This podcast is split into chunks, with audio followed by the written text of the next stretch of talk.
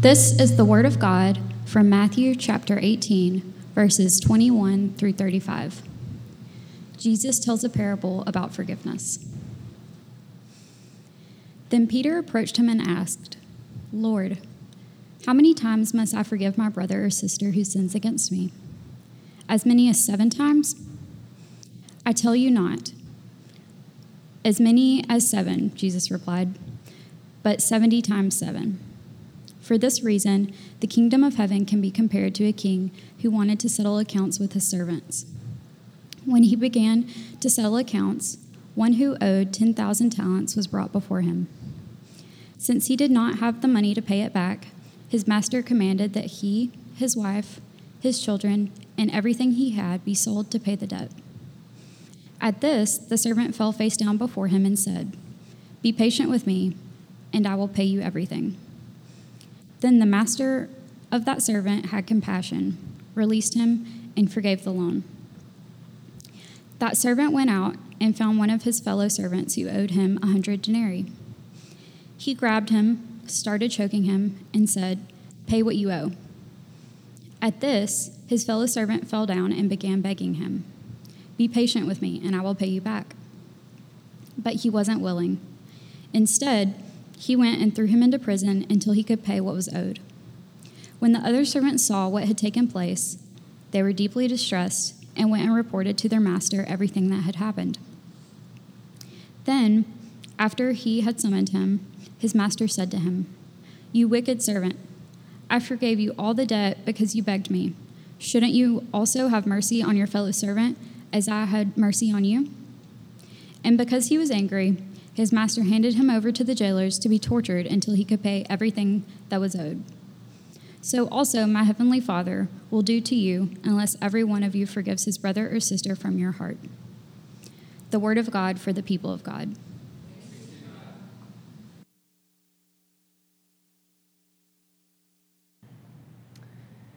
I'd encourage you to take a copy of God's Word now and turn to Matthew chapter 6.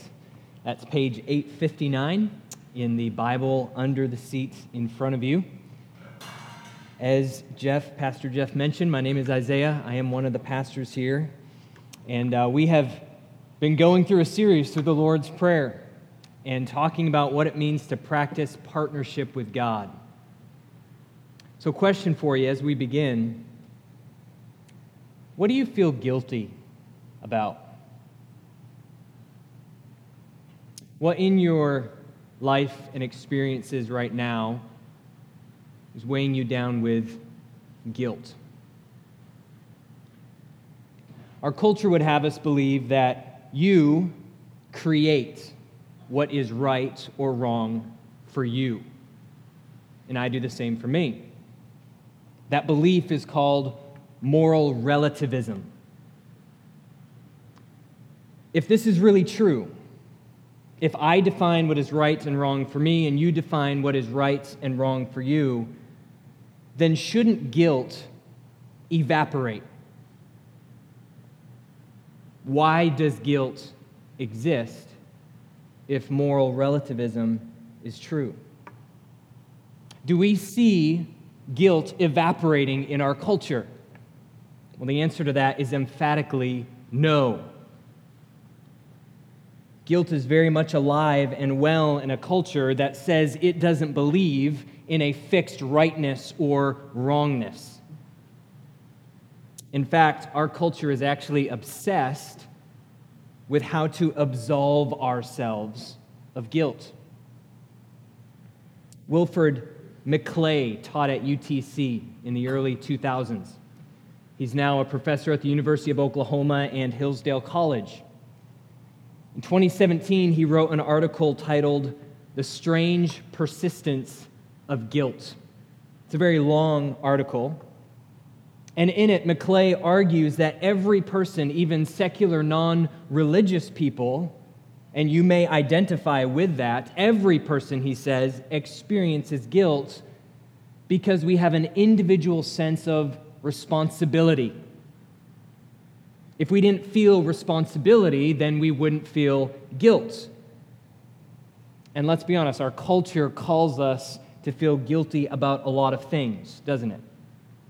Everything from how many animals are down at the shelter to the social effects of climate change. We are made to feel guilty. And society knows that feeling or being responsible plus no action or insufficient action will lead to personal guilt. But in a society that views Christianity as annoying at best and toxic at worst, what are people to do with guilt?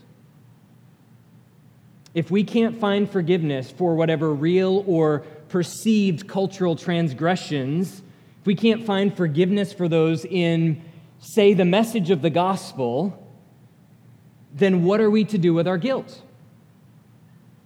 Well, McClay argues that the new atonement society uses, instead of the gospel of Jesus Christ, this new atonement for guilt is victimhood. He explains if one wishes to be accounted innocent, one must find a way to make the claim that one cannot be held morally responsible. And this is precisely what the status of victimhood accomplishes. When one is a certifiable victim, one is released from responsibility, since a victim is someone who, by definition, is not responsible for his condition but can point to another who is responsible. Now, McClay is not saying there aren't genuine victims in a broken world. That's not what he's saying. He's saying that our society has adopted victimhood as the means by which we atone for our guilt. So, friends, where does this leave us in our culture? Well, it leaves us with an innate sense of responsibility for the problems within us and the problems near us. Whether those problems are perceived environmental sin or the actual weight of sin in a nation whose history is rife with something as wicked as racism, or the weight of personal transgression. And second, it leaves us with an overwhelming, nearly debilitating sense of guilt for these problems. And then, third, it leaves us with no way to atone for that guilt except by playing the victim. And when we do that, we serve genuine victims injustice while we try to justify ourselves. And before we start thinking of this in terms of like legal environments we play the victim in our personal relationships all the time. Well, it's not my fault, it's what they did. I'm not responsible for how I just spoke and what I just said and what I just did. They, did you see what they did? Did you see what preceded that? So let's descend from the 40,000 foot cultural analysis level and get really uncomfortable, shall we? What guilt do you carry? Or perhaps you're sitting here as a genuine victim of sin committed against you. What do you do with the guilt of another person against you? Now, we can try to explain guilt away as the last remains of Christianity in a post Christian society. But at some point, the guilt we carry for what we have done has to be reckoned with and atoned for on some level other than by playing the victim. And we must have an answer for what to do with those guilty of sin against us.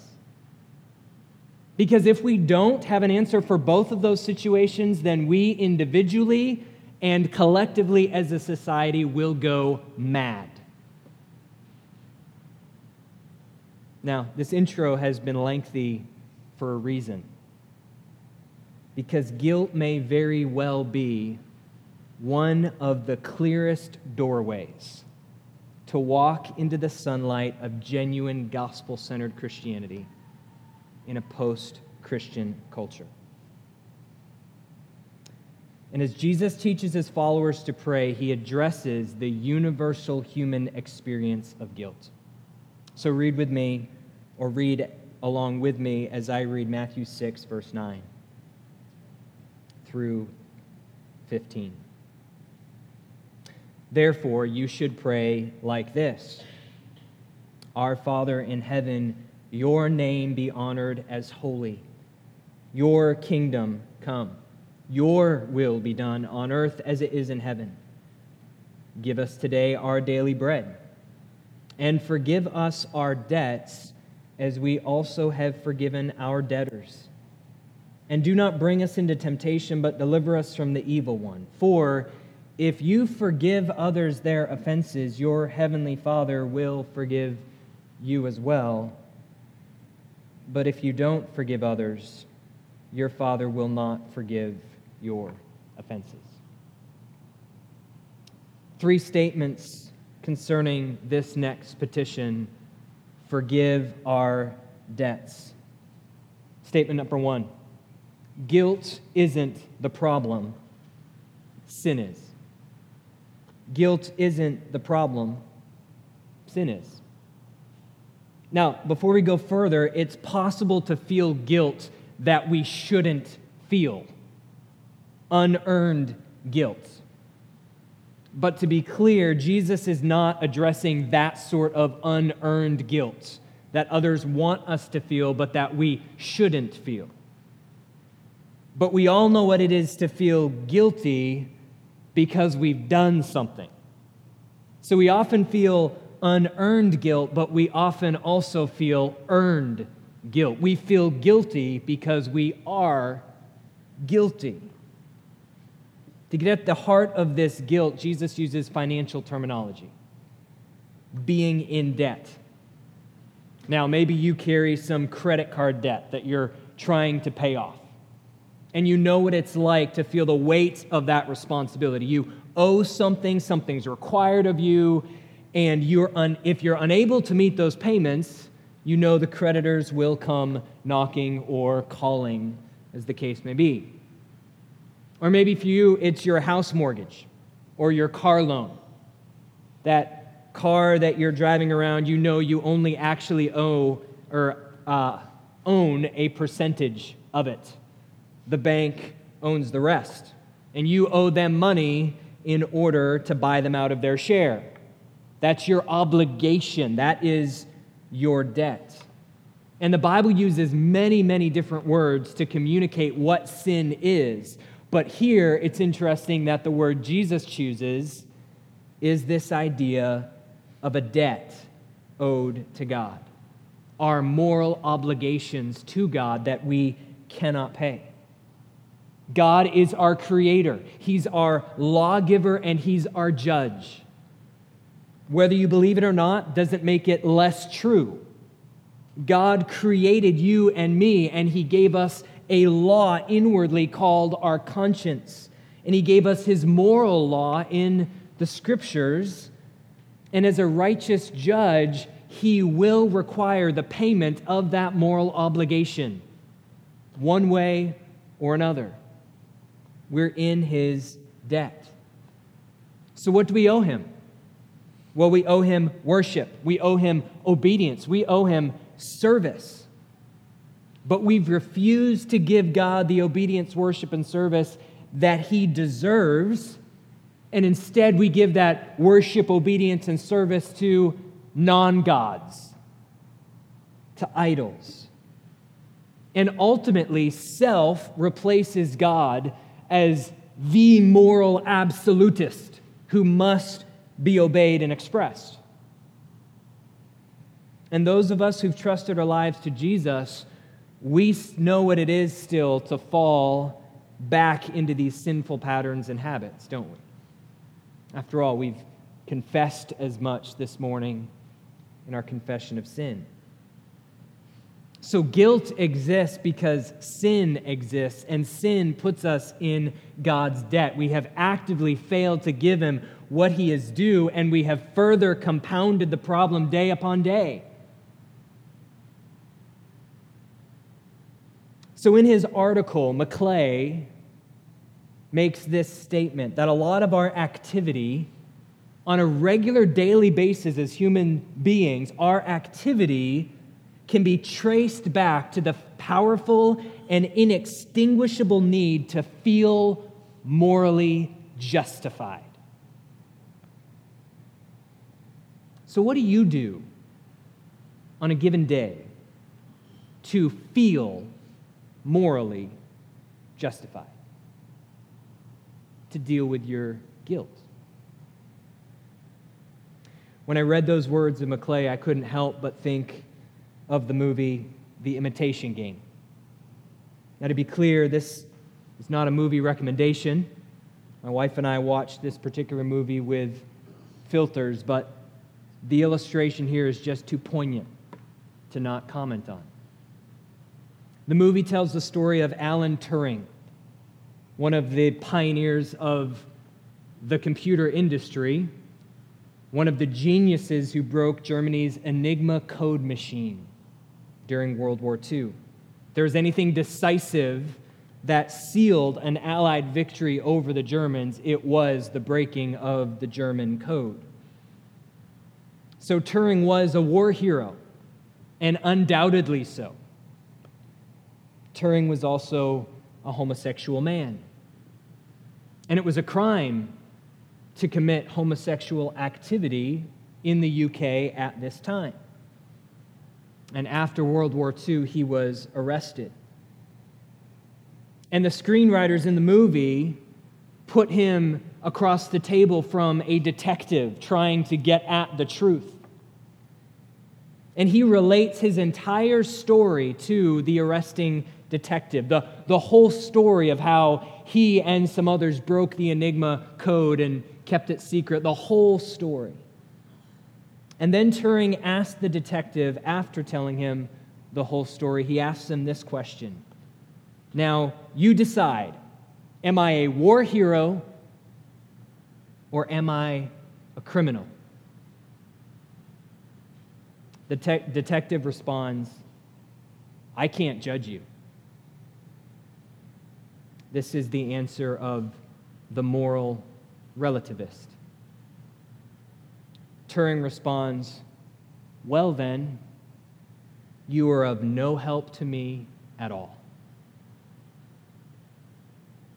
No justification, no moral absolution, no help in moral relativism. We're left with our guilt. Now, it seems to me that the screenwriters wrote better than what they actually knew. Sin as debt is the problem, and guilt is the result. And we crave moral absolution, and we will look for it anywhere we can find it. Statement number two God forgives sin.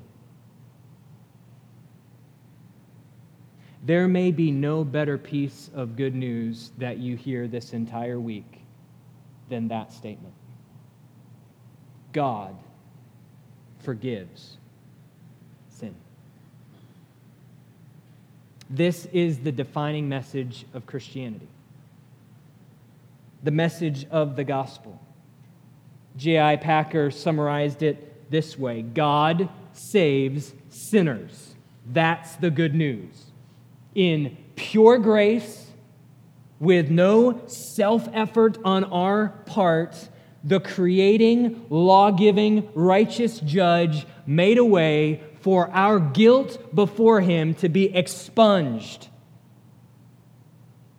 He made a way for we who are guilty human beings, unable to pay him our debt of worship, service, and obedience. He made a way for us to be declared not guilty, justified, to have our debt removed. The Son of God, truly God, became truly man, and he offered his Father the perfect, righteous, worship, obedience, and service that we owed to God.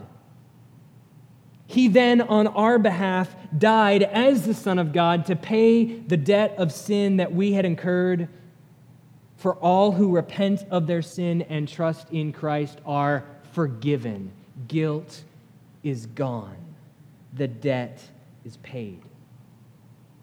And more than that, we then incur to our account that was in the negative, we incur to our account the righteousness of Jesus Christ, an infinite positive, the great exchange.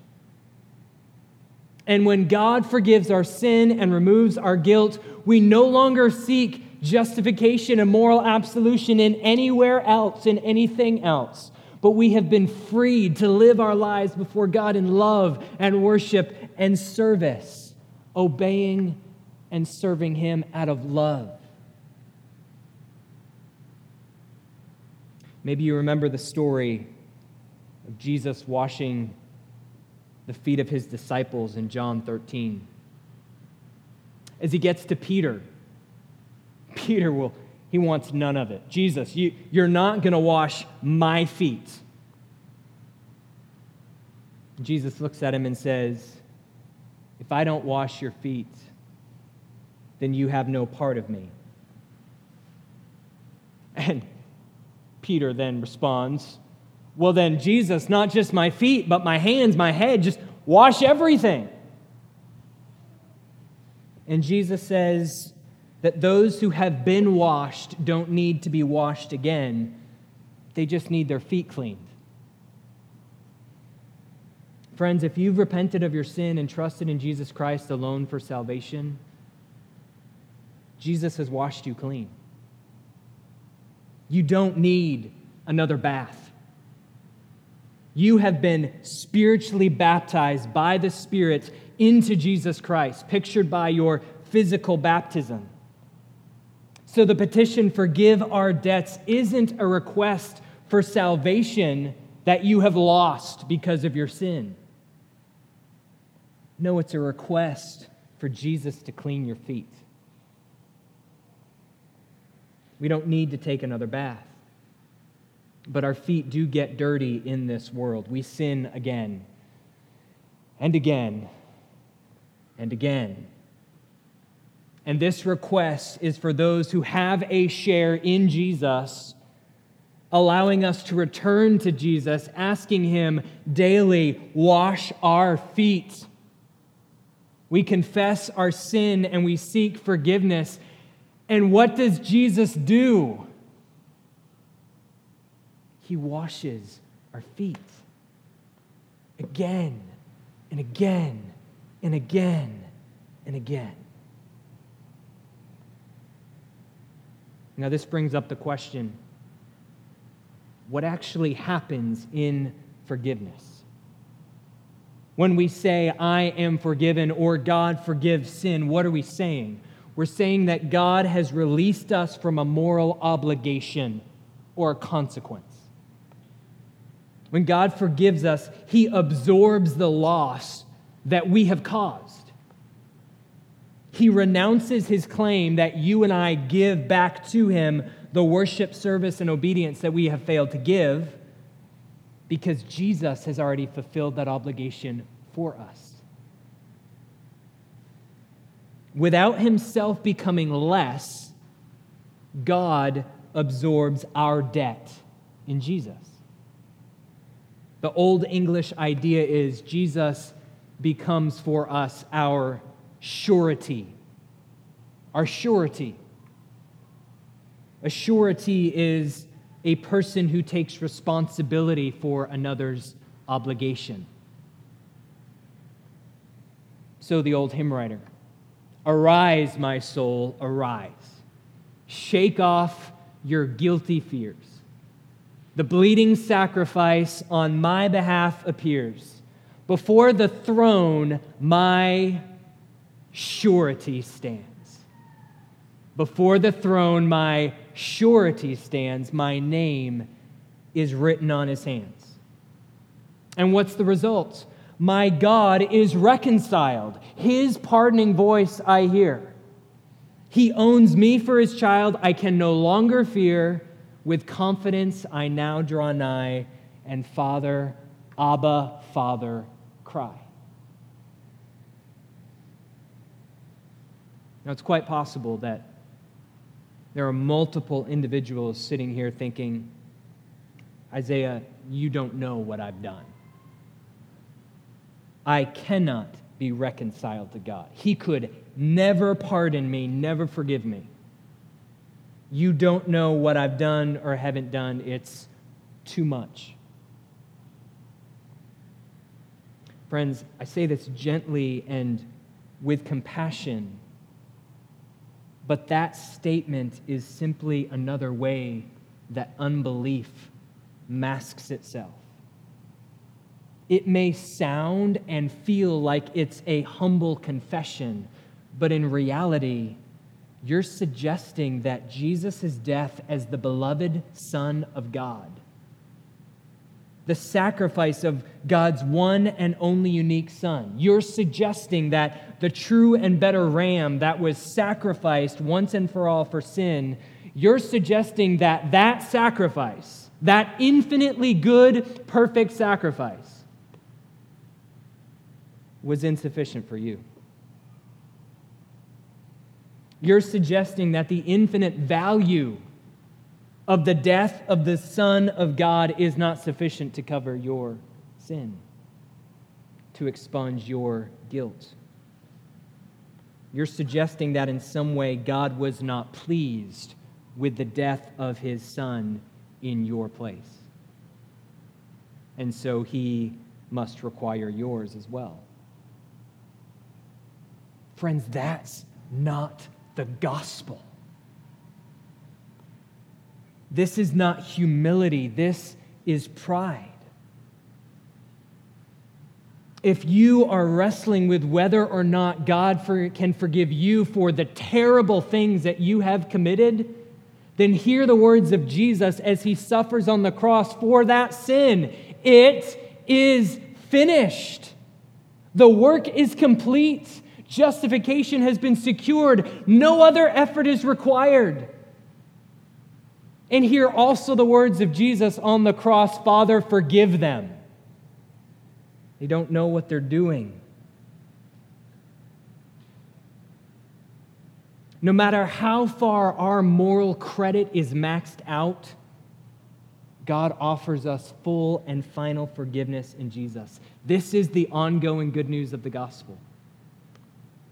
Though we are both individually sinners and sufferers at the same time, we are victims who experience the sin of others, while at the same time we are victimizers who sin against others. While those things are both true, our daily forgiveness, our moral absolution is not found in our status as victims. Nor is our justification found in are groveling as victimizers, as oppressors. This is slavery, not freedom. The freedom from our debt, the removal of our guilt, is found in Jesus' work for us, in his life, his death, his resurrection.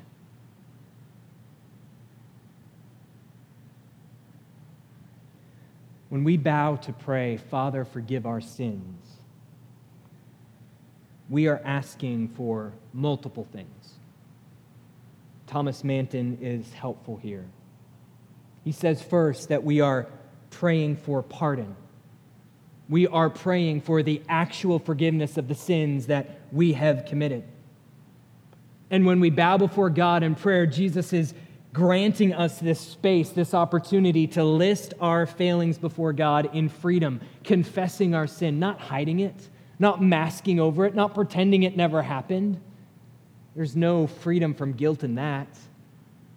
But laying it before God as the psalmist did. Who perceives his unintentional sins? Cleanse me from my hidden faults. Moreover, keep your servant from willful sins. Do not let them rule me. Then I will be blameless and cleansed from blatant rebellion. But second, we're also praying for the sense and comfort of being pardoned. We're praying that we would feel it, if you will. Not just that objectively we would experience it, but subjectively we would enjoy the sense that my guilt is gone. I have been forgiven. That this truth would find its way from my head down into my heart, addressing and affecting my interactions with my Father, so that that sense of pardon results in comfort. And we also want that sense to increase. We don't want to just experience a taste here and there. This is actually one of the duties of a pastor one of our goals as your pastors is to assure you, as the people of God, that your sins really have been forgiven. And that when you return to Him in repentance, His arms are wide open. He's not stiff arming you. When you repent in humility before Him, His arms are wide open to receive you. As the Father running after the prodigal Son, He's ready to embrace you and receive you again. That's why, for me, one of the most powerful moments of our daily or our weekly gathering is the moment when I get to look you in the eye after we confess our sins. And I get to assure you that for all who have trusted in Jesus Christ alone for salvation, be assured that your sins are forgiven. This is the good news of the gospel.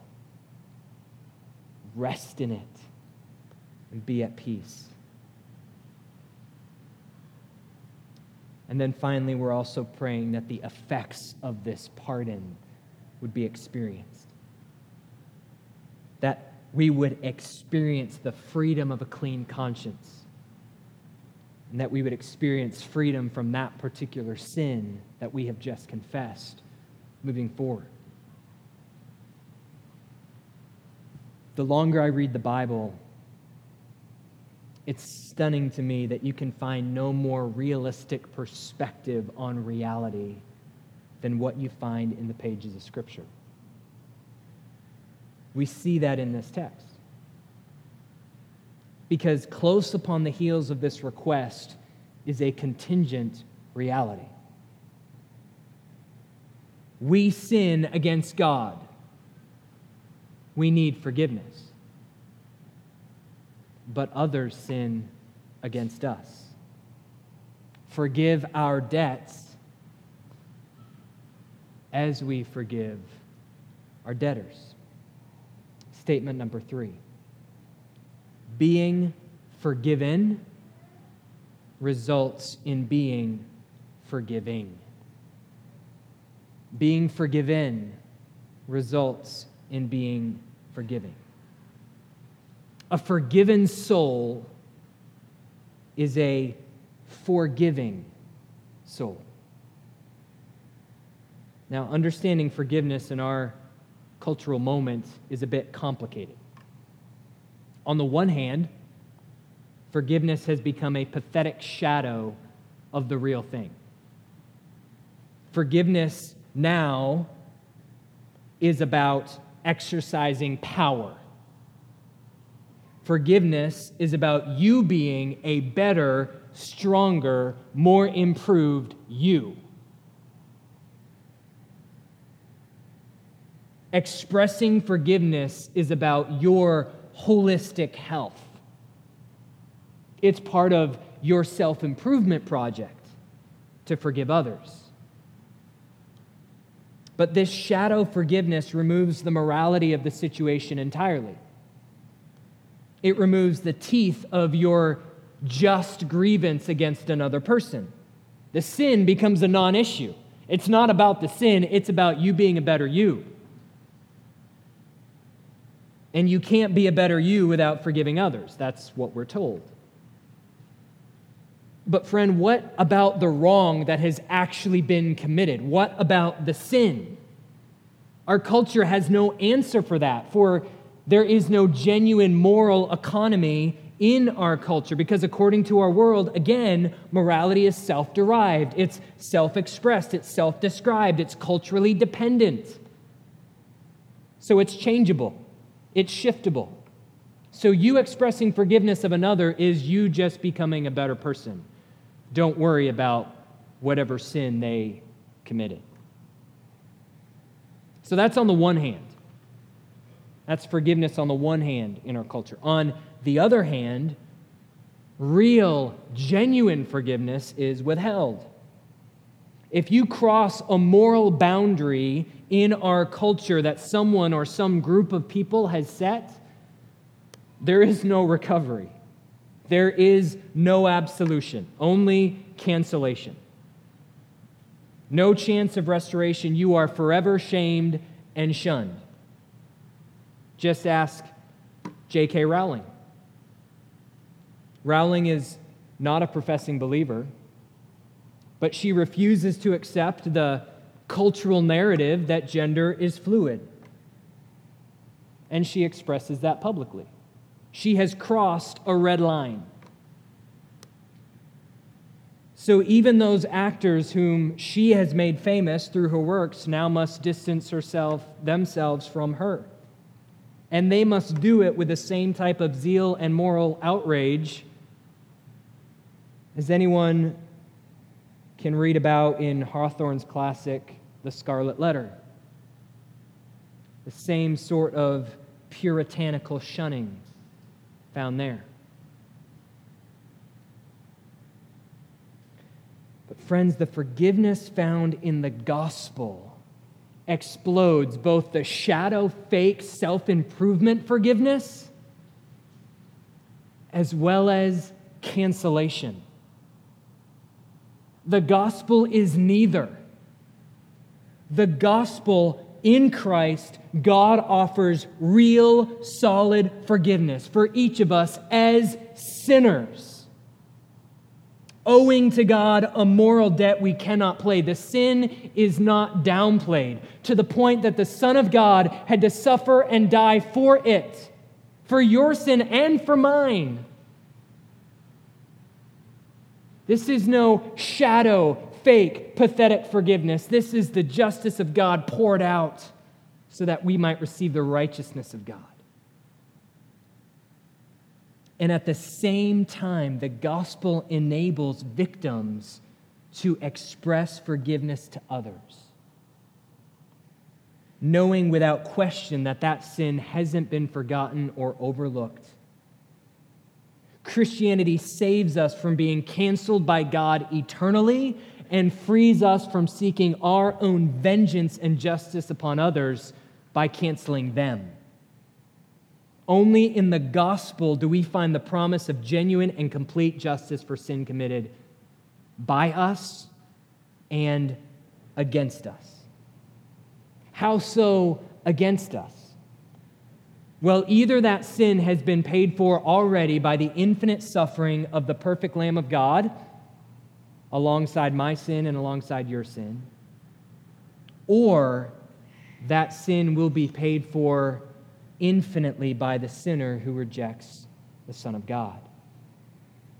Either way, God's justice will take care of the moral debt that's been incurred against you. Do you remember the story Jamie read for us early, the parable? The servant has been forgiven an incalculable debt. If you were to do the math out, if you set a price of about $15 an hour for a working wage, the price that servant was forgiven, the, the debt that servant was forgiven, would equal about $6 billion. And after receiving such grace, it was inconceivable that he would not forgive 20 weeks' worth of labor,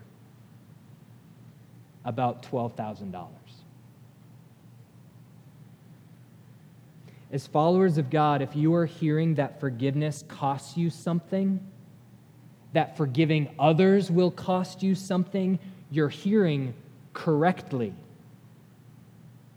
Forgiveness is costly. McClay again. To forgive, whether one forgives trespasses or debts, means abandoning the just claims we have against others in the name of the higher ground of love. Forgiveness affirms justice even in the act of suspending it. It is rare because it is so costly.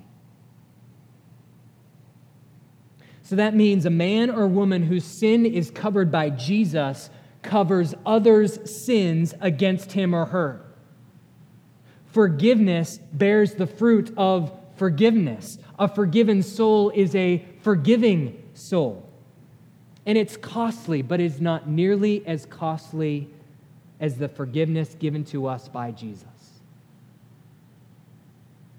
Now, don't misunderstand what Jesus is saying. Jesus is not saying that I have the right to cover sin committed against you. He's not saying that. For me to cover sin that's been committed against you is itself sin. Period. But he is saying that for you, to cover someone else's sin against you is forgiveness. Forgiveness doesn't mean that we shouldn't lament injustice, nor does forgiveness become a hall pass to avoid seeking actual justice. Forgiveness doesn't mean that crimes shouldn't be prosecuted and that consequences shouldn't be experienced. But forgiveness does eliminate the basis for bitterness. Forgiveness, in absorbing the loss, actually frees us from carrying the weight of others' sin against us. Carrying such a weight is not human flourishing. Carrying others' sin and bitterness is itself sin. And it's a burden that you were never intended to carry. It's a burden that will crush you though you may genuinely be a victim against whom awful things have been committed, it is only the message of the cross that offers you true freedom from carrying that weight of sin. Sin that Jesus Christ, the Son of God, has already borne with your sin on the cross. Ephesians 4:32 Be kind to one another, compassionate to one another, forgiving one another just as God also forgave you in Christ. And then Matthew 6 14, if you forgive others their offenses, your heavenly Father will forgive you as well. But if you don't forgive others, your Father will not forgive your offenses. Being forgiven by God means you express forgiveness to others. And if you refuse to express forgiveness to others, you jeopardize your communion and fellowship with the triune God. And if you remain unrepentant in that lack of forgiveness, that may well be evidence that you have never yet truly experienced the forgiveness of God as your Savior. Forgiveness is costly. But what forgiveness costs us cannot compare to what we have gained in Christ. United to Him, we've been given dignity and honor. We've been given a kingdom and sonship, a place and a people to belong to. We've been given a home, refuge, safety, and security.